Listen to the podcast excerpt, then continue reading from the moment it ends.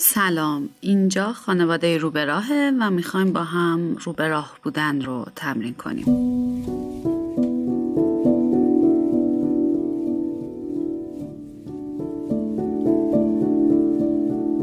پادکست خانواده روبراه به موضوع خانواده های ایرانی اختصاص داره و تمرکزش روی والدگری و فرزند پروری هست. این چهارمین اپیزود ماست که در اواخر آذر ماه 1401 نوشته میشه.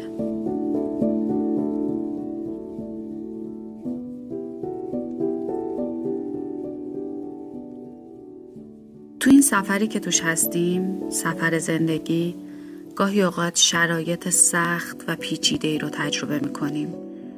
مثل وقتایی که تو قصه ها و داستان ها کاروانی تا از یه منزلگاه به منزلگاه دیگه برسه گرفتار های شدید می‌شد گرفتار راه زنا می‌شد گرفتار بیابی می‌شد گاهی رسیدن غیر ممکن به نظر می رسید. شاید فقط اونایی موفق می شدن به مقصد برسن که امید داشتن. اونایی که هر قدم رو با ایمان به رسیدن برمی داشتن.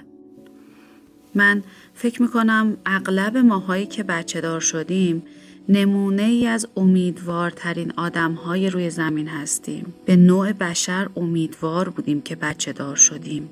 به اینکه آدم ها هنوز هم می‌تونن دنیای بهتر و قشنگتری بسازن. در عین حال شاید زندگی برامون کمی متفاوت تر و پیچیده تر از آدم هایی هست که بچه ندارن. نمی‌تونیم از پدر و مادر بودن استعفا بدیم. بزرگ شدن بچه ها تو سخت ترین شرایط هم متوقف نمیشه. اگه راه زنا بزنن به کاروانمون، اگه قحطی بشه، زلزله بیاد، سیل بیاد، جنگ بشه، هر چی بشه، ما مسئول این بچه ها هستیم. نه فقط مسئول زنده موندنشون، مسئول زندگی کردنشون، مسئول کودکی کردنشون، مسئول اون آدمی که بهش تبدیل میشن. تو سه ماه اخیر شاید والدگری هم مثل بقیه بخش های زندگیمون پیچیده تر شده. احتمالا احساسات ناخوشایندمون بیشتر شده هیجاناتمون بیشتر شده چیزهایی که باعث آشفتگی ذهنمون میشه بیشتر شده. ممکنه آستانه تحملمون پایین اومده باشه. به بچه هامون که نگاه می‌کنیم نگران تر از همیشه ایم. سوالایی بی جوابمون بیشتر شده. چی رو به بچم بگم چی رو نگم. وقتی خودم غمگینم، ترسیدم، آشفتم، پریشونم، رنجیدم، خشمگینم، مستاصلم، زخم دیدم می‌تونم به بچم لبخند بزنم و باهاش بازی کنم می‌تونم سر سفره غذا با آرامش همراهش باشم. می‌تونم خیلی عادی باهاش برم پارک. خودم و کنش های اجتماعیم چی میشیم؟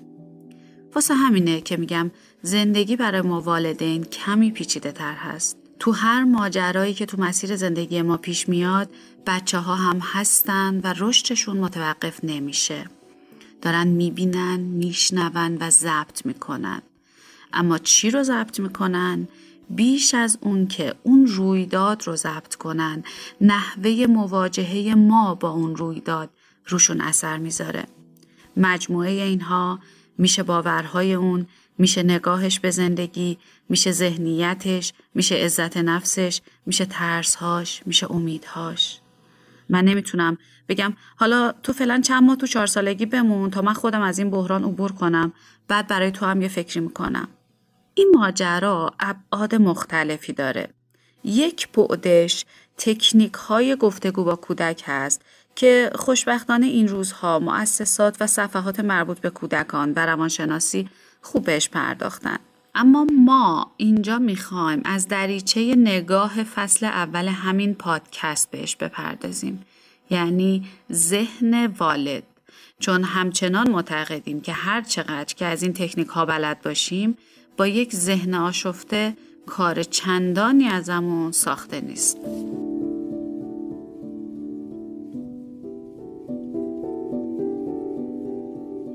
فقط قبلش یه چیزی بگم. اگر این روزها دچار اختلال عمل کرد شدید پاشید برید و از یه درمانگر حرفه‌ای کمک تخصصی بگیرید.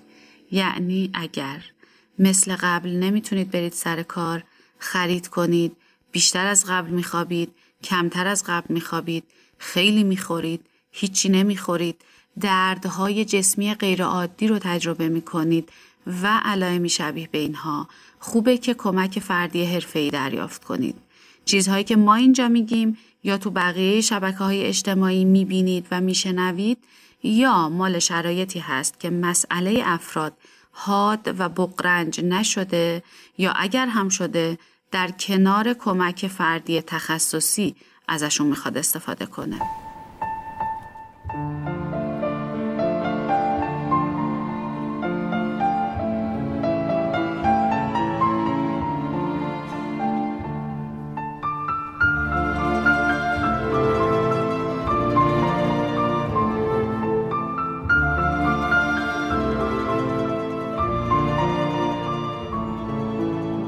اپیزود قبل به موضوع آشفتگی ذهن اشاره کردیم و با تعریف کردن قصه ای گفتیم که علت بسیاری از واکنش های ما در مقابل بچه ها رفتار بچه ها نیست.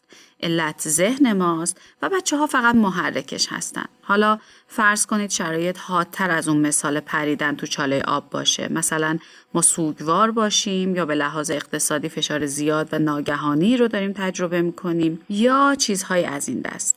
ذهن سلامت اینجا خودش رو بیشتر نشون میده. من اگر با ذهنم آشنا باشم و از آشفتگیهاش کم کرده باشم تو شرایط بحرانی احتمال اینکه بتونم درست تصمیم بگیرم بیشتره و ارتباطم با کودکم متأثر از این شرایط کمتر آسیب می‌بینه. پس بازم می‌خوام تاکید کنم که تو مسیر فرزند پروری و والدگریمون شاید یکی از اصلی ترین کارهایی که لازم انجام بدیم و پیش زمینه کسب هر دانش و تکنیکیه آگاهی نسبت به ذهنمون و تلاش برای کم کردن از آشفتگی های اونه. به نظر می‌رسه لازم دونه بدونه عوامل آشفتگی ذهنمون رو شناسایی کنیم و برای آرامشش گام هایی برداریم. اگه یادتون باشه تو اپیزود قبل گفتیم که یکی از دلایل آشفتگی ذهن حلقه های نیمه باز هستند کارهای نیمه تموم. و پیشنهاداتی مطرح کردیم درباره بستن حلقه های نیمه باز. این بار می‌خوایم به یکی دیگه از عوامل آشفتگی ذهن اشاره کنیم. قبلش می‌خوام یه حکایتی براتون تعریف کنم. یه حکایت قدیمی هست که مضمونش اینه. یه فردی که خیلی مشتاق سلوک و طی طریق به سوی حق و حقیقت بود به یک عارفی که پیر این راه بود مراجعه می‌کنه و ازش می‌خواد که تو این مسیر کمکش کنه. اون پیر قبول نمی‌کنه. سالک جوون مرتب می‌رفت و میومد و دوباره درخواست و اصرار. تا اینکه بالاخره پیر بهش میگه باشه قبوله. به شرط اینکه تو یک سال بندهای کفشت رو نبندی. جوون قبول می‌کنه. میره و یک سال بندهای کفشش رو نمیبنده. اتفاقی که توی یه سال افتاد این بود که خب این بندهای باز بلند بودن و وقتی او می‌خواست راه بره و تو کوچه و خیابون حرکت کنه ناچار بود آهسته تر و آرامتر حرکت کنه. این آرامش او رو مهیای این مسیر کرد. او برای شروع این مسیر نیاز به یک آرام و قراری داشت که انگار اینجوری فراهم شد.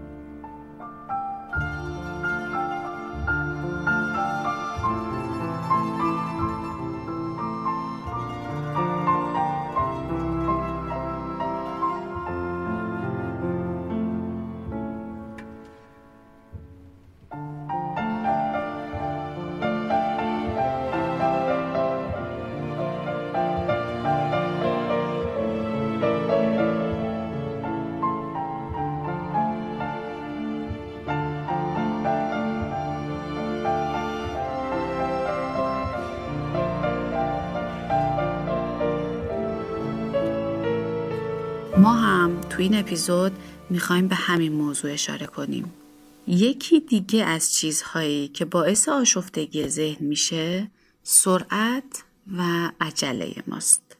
این سرعت و عجله باعث میشه بارهای ذهنیمون سنگین تر از توانمون بشن و ذهن رو دچار فرسودگی می‌کنن. باعث میشه فرصت تعمل و دیدن و شنیدن و تحلیل کردن رو از خودمون سلب کنیم. اینکه چرا ما دچار این میزان از تعجیل شدیم احتمالا دلایل زیادی داره. خود عصر حاضر و زندگی تکنولوژیک می‌تونه از دلایلش باشه. انگار ذهنمون مرتب بهمون القا می‌کنه که بودو که عقب افتادی. حتی تو پرورش بچه هامون عجله می‌کنیم. من از بعضی از والدین شنیدم که مثلا یک رفتاری می‌کنن با بچهشون که خودشون هم می‌دونن که این رفتار موجب آسیب به ارتباط امن و پرمهر بینشون میشه. بعد می‌پرسم خب چرا این کارو کردی؟ میگه می‌خواستم بفهمه باید سر قولش بمونه. حالا بچه چند سالشه؟ دو سال و نیمشه. یا کودک سه سالشه؟ پدر و مادر نگرانن که چرا وقتی وارد جایی میشیم سلام نمی‌کنه؟ چرا موقع غذا خوردن هنوز غذا رو پخش و پلا می‌کنه؟ میترسن که بچهشون معدب و محبوب نباشه. می‌خوایم بچهمون تو خردسالی عاقل و بالغ باشه. مثل کسی هستیم که یه بذری کاشته به محض جوونه زدن بذر یه قیچی دستش می‌گیره و شروع می‌کنه به حرس کردن. اما به نظرم اینجوری درست نیست. یه بذری که کاشته میشه جوونه می‌زنه بزرگ میشه شاخ و برگ متعدد پیدا می‌کنه. بعد باغبون یا کشاورز اگه دیدن که جایی نیاز به حرس هست انجامش میدن. اما ما می‌خوایم تون تون حرس رو اصلاح کنیم. خلاصه که عجله داریم دیگه. میدویم و میدویم و میدویم. به زندگی به چشم یک مسابقه تمام ایار نگاه می‌کنیم.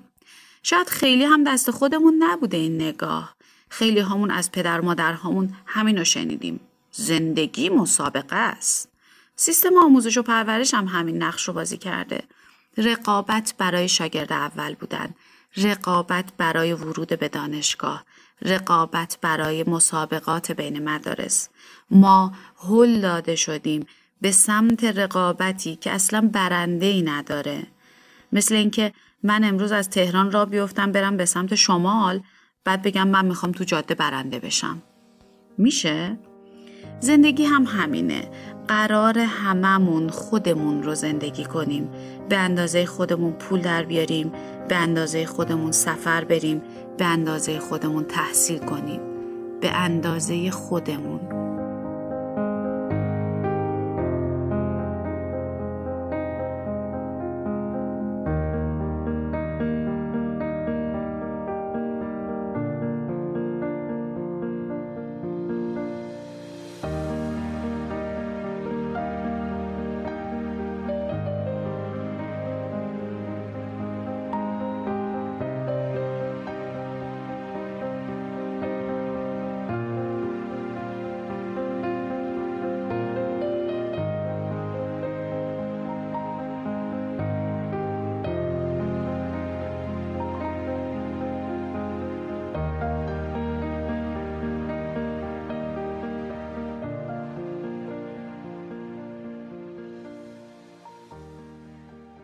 چند تا دیگه از مساقهای تعجیل داشتن رو اینجا بگم.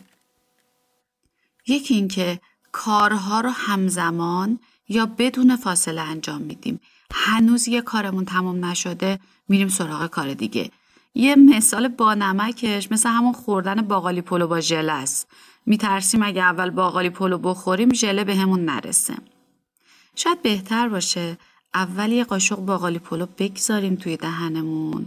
بگذاریم حس چشاییمون بفهمدش. عطرش رو استشمام کنیم. طعمش رو بچشیم. بگذاریم سیستم گوارشمون بپذیرتش. مغزمون پیام ورودش رو دریافت کنه. دستور حزمش رو صادر کنه. بعد از یک فاصله ای از خوردنش بریم سراغ ژله. اینکه همزمان در حال خوندن سه تا کتاب باشیم. هر شبم بخوایم یه فیلم خوب ببینیم. همزمان در حال شرکت کردن تو چهار تا کلاس مختلفم باشیم کار نمی‌کنه. مثل خوردن غذاهای متنوع و پشت سر همه. آخرش بالا میاریم.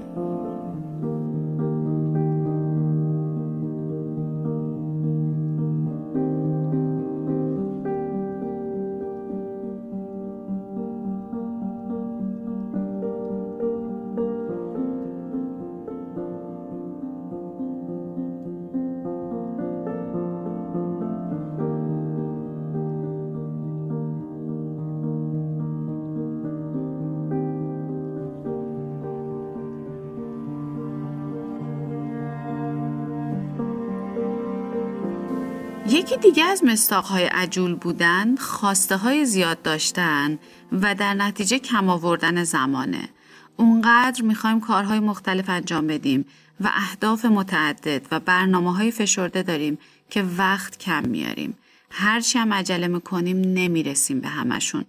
در نتیجه آشفته و پریشون میشیم.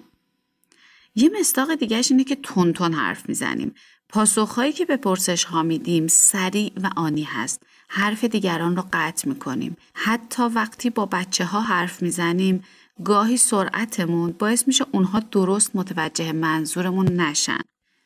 احتمالا خیلی از ما بتونیم با رسد کردن خودمون مستاقهای دیگه ای از این تعجیل رو تو زندگی و شخصیت خودمون پیدا کنیم. و من فکر می‌کنم لازم این جستجو و پژوهش درونی رو درباره خودمون انجام بدیم. درباره دلایل این تعجیل که کمی قبلتر بهش اشاره کردم یه چیز دیگه هم به نظرم می‌رسه و اون می‌تونه کاملگرایی با چاشنی مقایسه خود با دیگری باشه. مقایسه دائمی خودمون با دیگران باعث میشه مدام احساس بیکفایتی و عقب افتادگی رو تجربه کنیم. این باعث رنج بردن ما میشه. رنج ناشی از این باور که من به اندازه فلانی خوب نیستم. من به اندازه فلانی پدر یا مادر خوبی نیستم. من به اندازه فلانی توانمند و اثرگذار نیستم. من باید بهتر از این باشم. شجاعتر باشم. پولدارتر باشم. باسوادتر باشم. منعطفتر باشم. و در نتیجه چنین قضاوتی تمام زندگیمون توأم میشه با تعجیل برای رسیدن به اونچه که فکر می‌کنیم به اندازه کافی نیستیم یا نداریمش. قلبه این اندیشه من خوب نیستم در ما به عنوان یک والد یه آسیب مضاعفی داره و اون اینکه احتمال اینکه ما بتونیم فرزندی صاحب عزت نفس پرورش بدیم رو کم می‌کنه. احتمال اینکه فرزندمون بتونه به ما به عنوان یک مرجع امن اعتماد کنه کمه. چرا؟ چون من پدر یا مادری هستم همیشه در حال دویدن و در عین حال همیشه ناراضی از چیزهایی که بهشون نرسیدم. بنابراین مرتب ممکنه نظرم رو عوض کنم مسیرم رو عوض کنم برنامه هام رو عوض کنم که زودتر برسم به اون چیزی که فکر می‌کنم باید. عجله و عجله و عجله. چیزی که به طور کلی می‌خوام بگم اینه که قلبه این سرعت و عجله یه مسئله بزرگ ایجاد می‌کنه و اون اینکه وقتی این عجله و سرعت جای آرامش و تعمل و تفکر رو تو زندگیمون می‌گیره ذهن آشفته میشه. ذهن آشفته جلوی درست دیدن درست تحلیل کردن و درست عمل کردن رو می‌گیره. حالا اگه ما صاحب این ویژگی ها هستیم چطور می‌تونیم به سمت اصلاح و آرامش ذهنمون حرکت کنیم؟ باز هم مثل اپیزودهای قبل ما پیشنهادهای خودمون رو میگیم. و مشتاقیم که تجربه های شما رو بشنویم.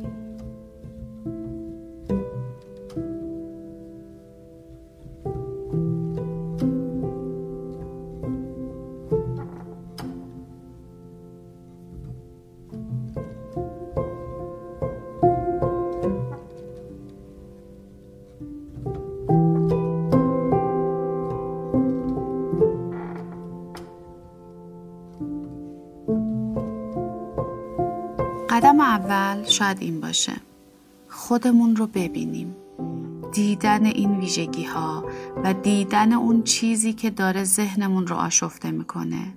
ببینیم و خودمون رو با تمام نقاط ضعف و قوتمون در آغوش بگیریم.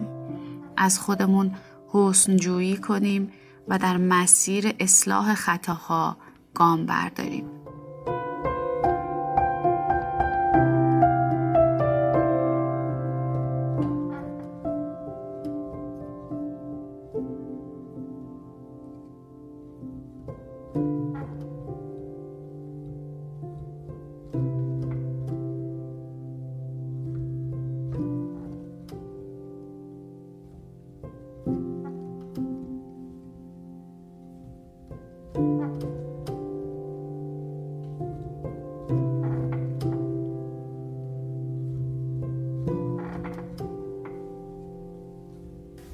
یکی از تکنیک هایی که برای کم کردن سرعت پیشنهاد میشه اینه. شروع کنیم به انجام کارها به صورت تکی تکی.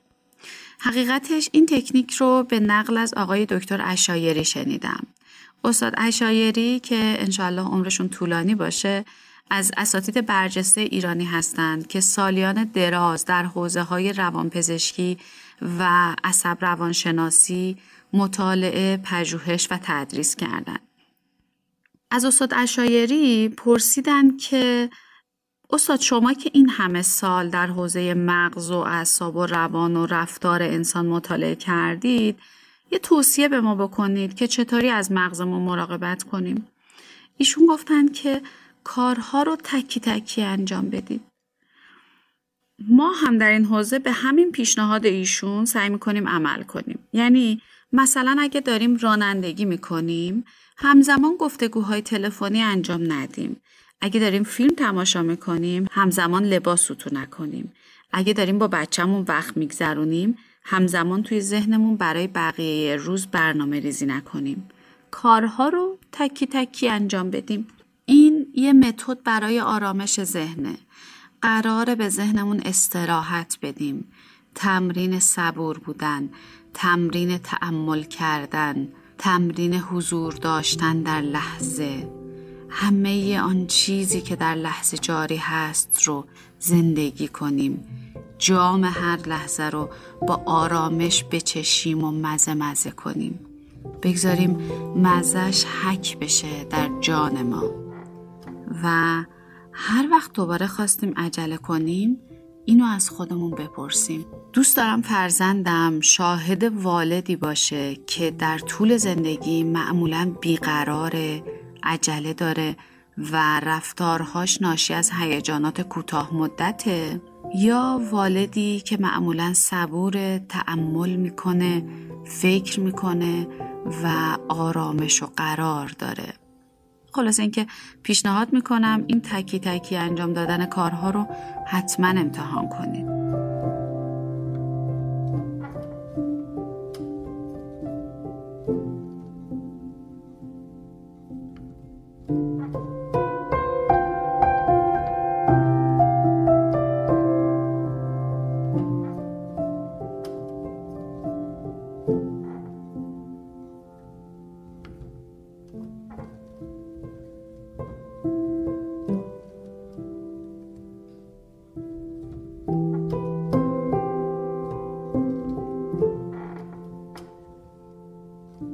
تو بخش آخر این اپیزود می‌خوام برگردم به چیزی که در ابتدا بهش اشاره کردم.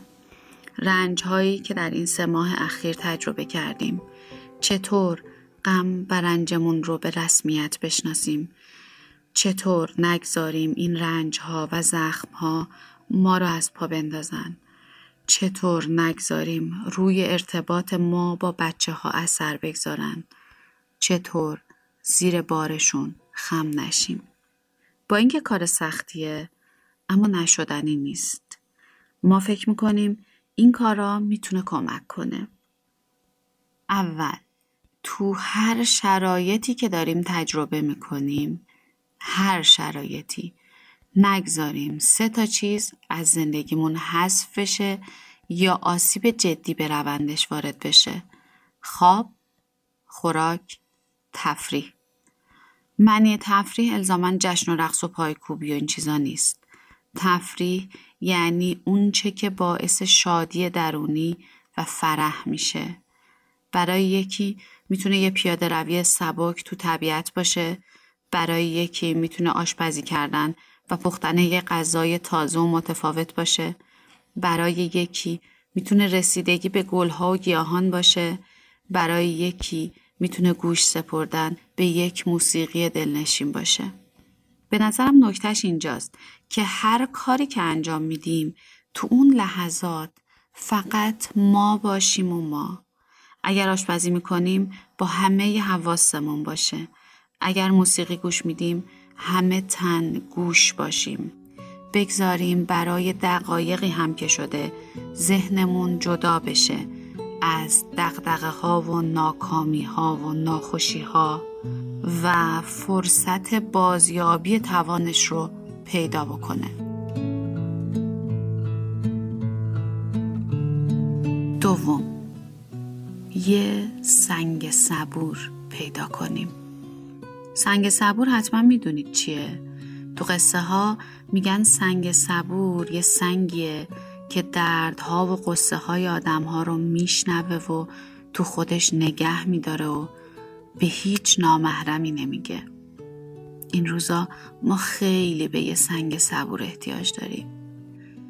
سنگ صبور ما می‌تونه یه دوست یا گروهی از دوستانمون باشن که با هم حرف می‌زنیم و بدون نگرانی از قضاوت شدن یا ترس از پذیرفته نشدن حرفای توی دلمون رو بهشون میگیم.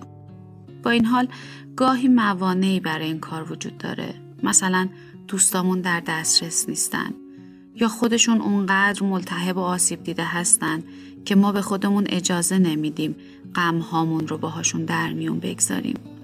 جایگزینش یه قلم و یه کاغذ. بشینیم و حرفهایی که تو دلمون سنگینی می‌کنن فکرهایی که تو ذهنمون سنگینی می‌کنن قصه هایی که قلبمون رو به درد آوردن خشم هایی که مشتمون رو فشرده کردن بنویسیم رو کاغذ. بگذاریم جاری بشن توی کلمات. مثل نیشتری که دومل رو باز می‌کنه و نمی‌ذاره به توش بمونه و عفونت کنه. بنویسیم و بگذاریم ذهنمون کمی سبکی رو تجربه کنه.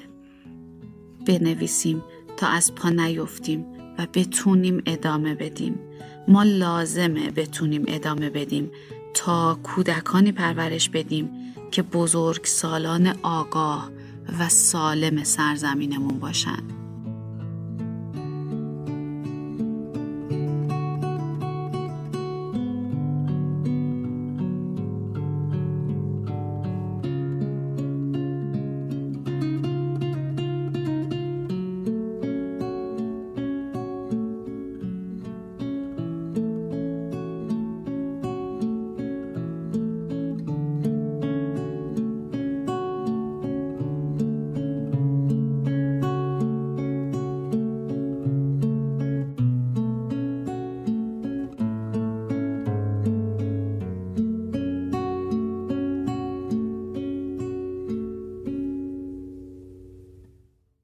سپاسگزارم که تا پایان این اپیزود همراه بودید.